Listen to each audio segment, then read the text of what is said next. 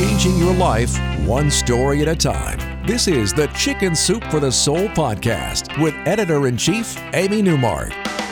Hey, it's Amy Newmark with today's Chicken Soup for the Soul for you. And today I'm sharing two stories about how you can truly talk yourself into having a more positive attitude.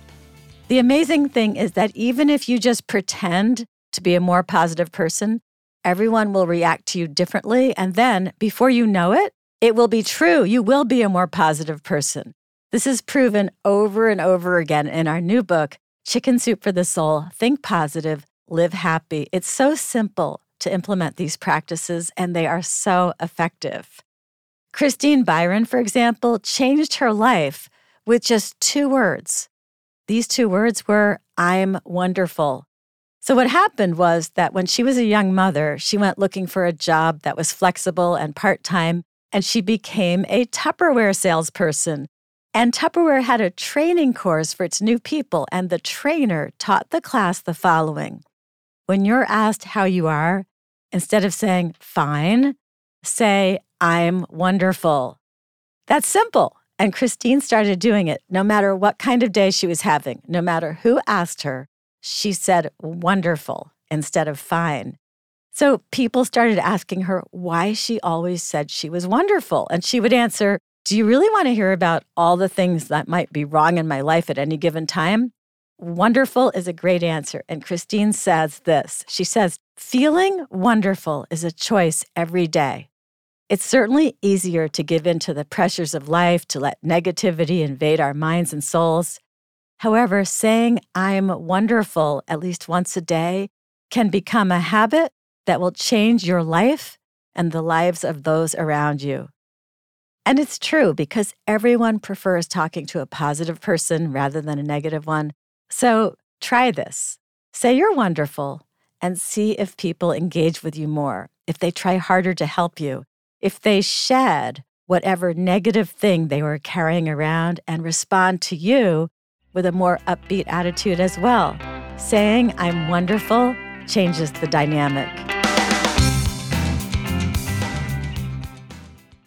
Christine changed the dynamic in her interactions with people by saying she was feeling wonderful, and Carrie Barney takes it a step further in her story called A New Way of Thinking Big, which is literally about thinking and acting big. Carrie wasn't actually feeling very confident when she started a college class called Introduction to Business. She worried that she would look like an idiot in the class, especially because the professor was very demanding. He was a retired criminal lawyer, and I guess he was accustomed to standing in front of a courtroom interrogating witnesses, so he would put the students on the spot in front of the whole class, asking them quiz questions and then making them defend their answers instead of him just telling them they were right or wrong. Carrie was terrified of this professor. But then one of her other professors saved her. It was in anatomy class, and they watched a TED Talk by Doctor Amy Cuddy. She is a social psychologist who had studied how body language affects self-confidence. Carrie says, "Doctor Cuddy explained that humans could choose to take either high-power or low-power positions with their bodies. High-power positions involved taking up as much space as possible, standing up straight, squaring your shoulders, moving your arms and legs away from your trunk so that you look as big as you possibly can. Low-power poses, in contrast, involve making yourself look small, tucking your head and rounding your shoulders, and keeping your arms and legs crossed and held close."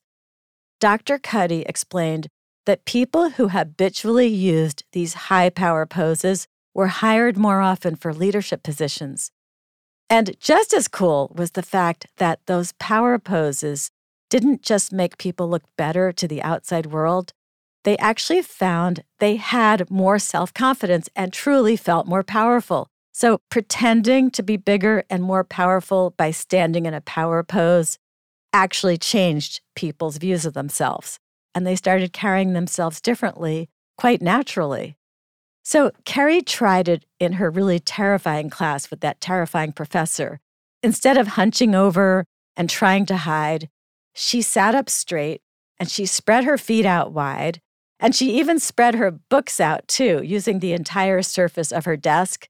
And she told herself, I am big, I am strong, it is all right to be seen and take up space.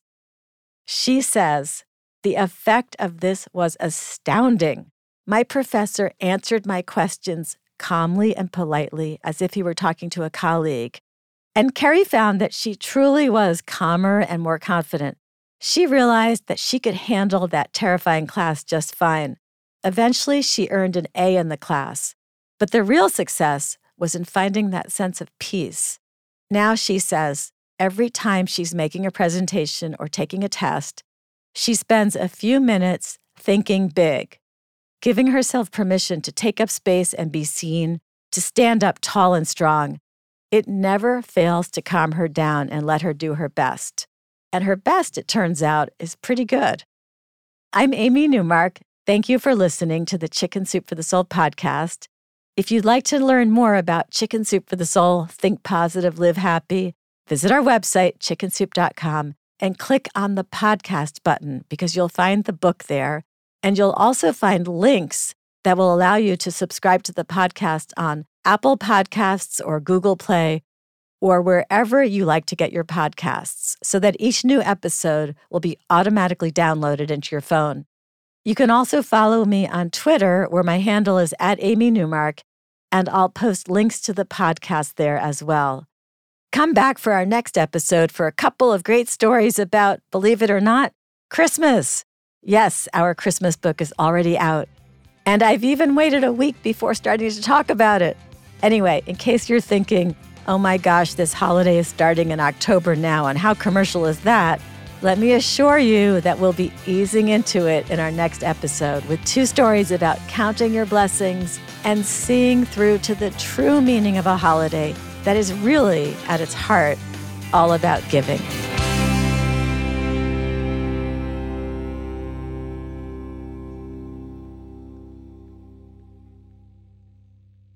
This is the story of the one.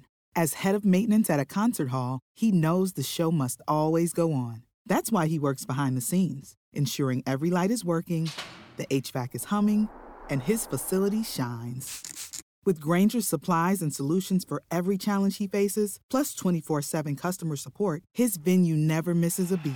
Call quick granger dot com or just stop by. Granger, for the ones who get it done.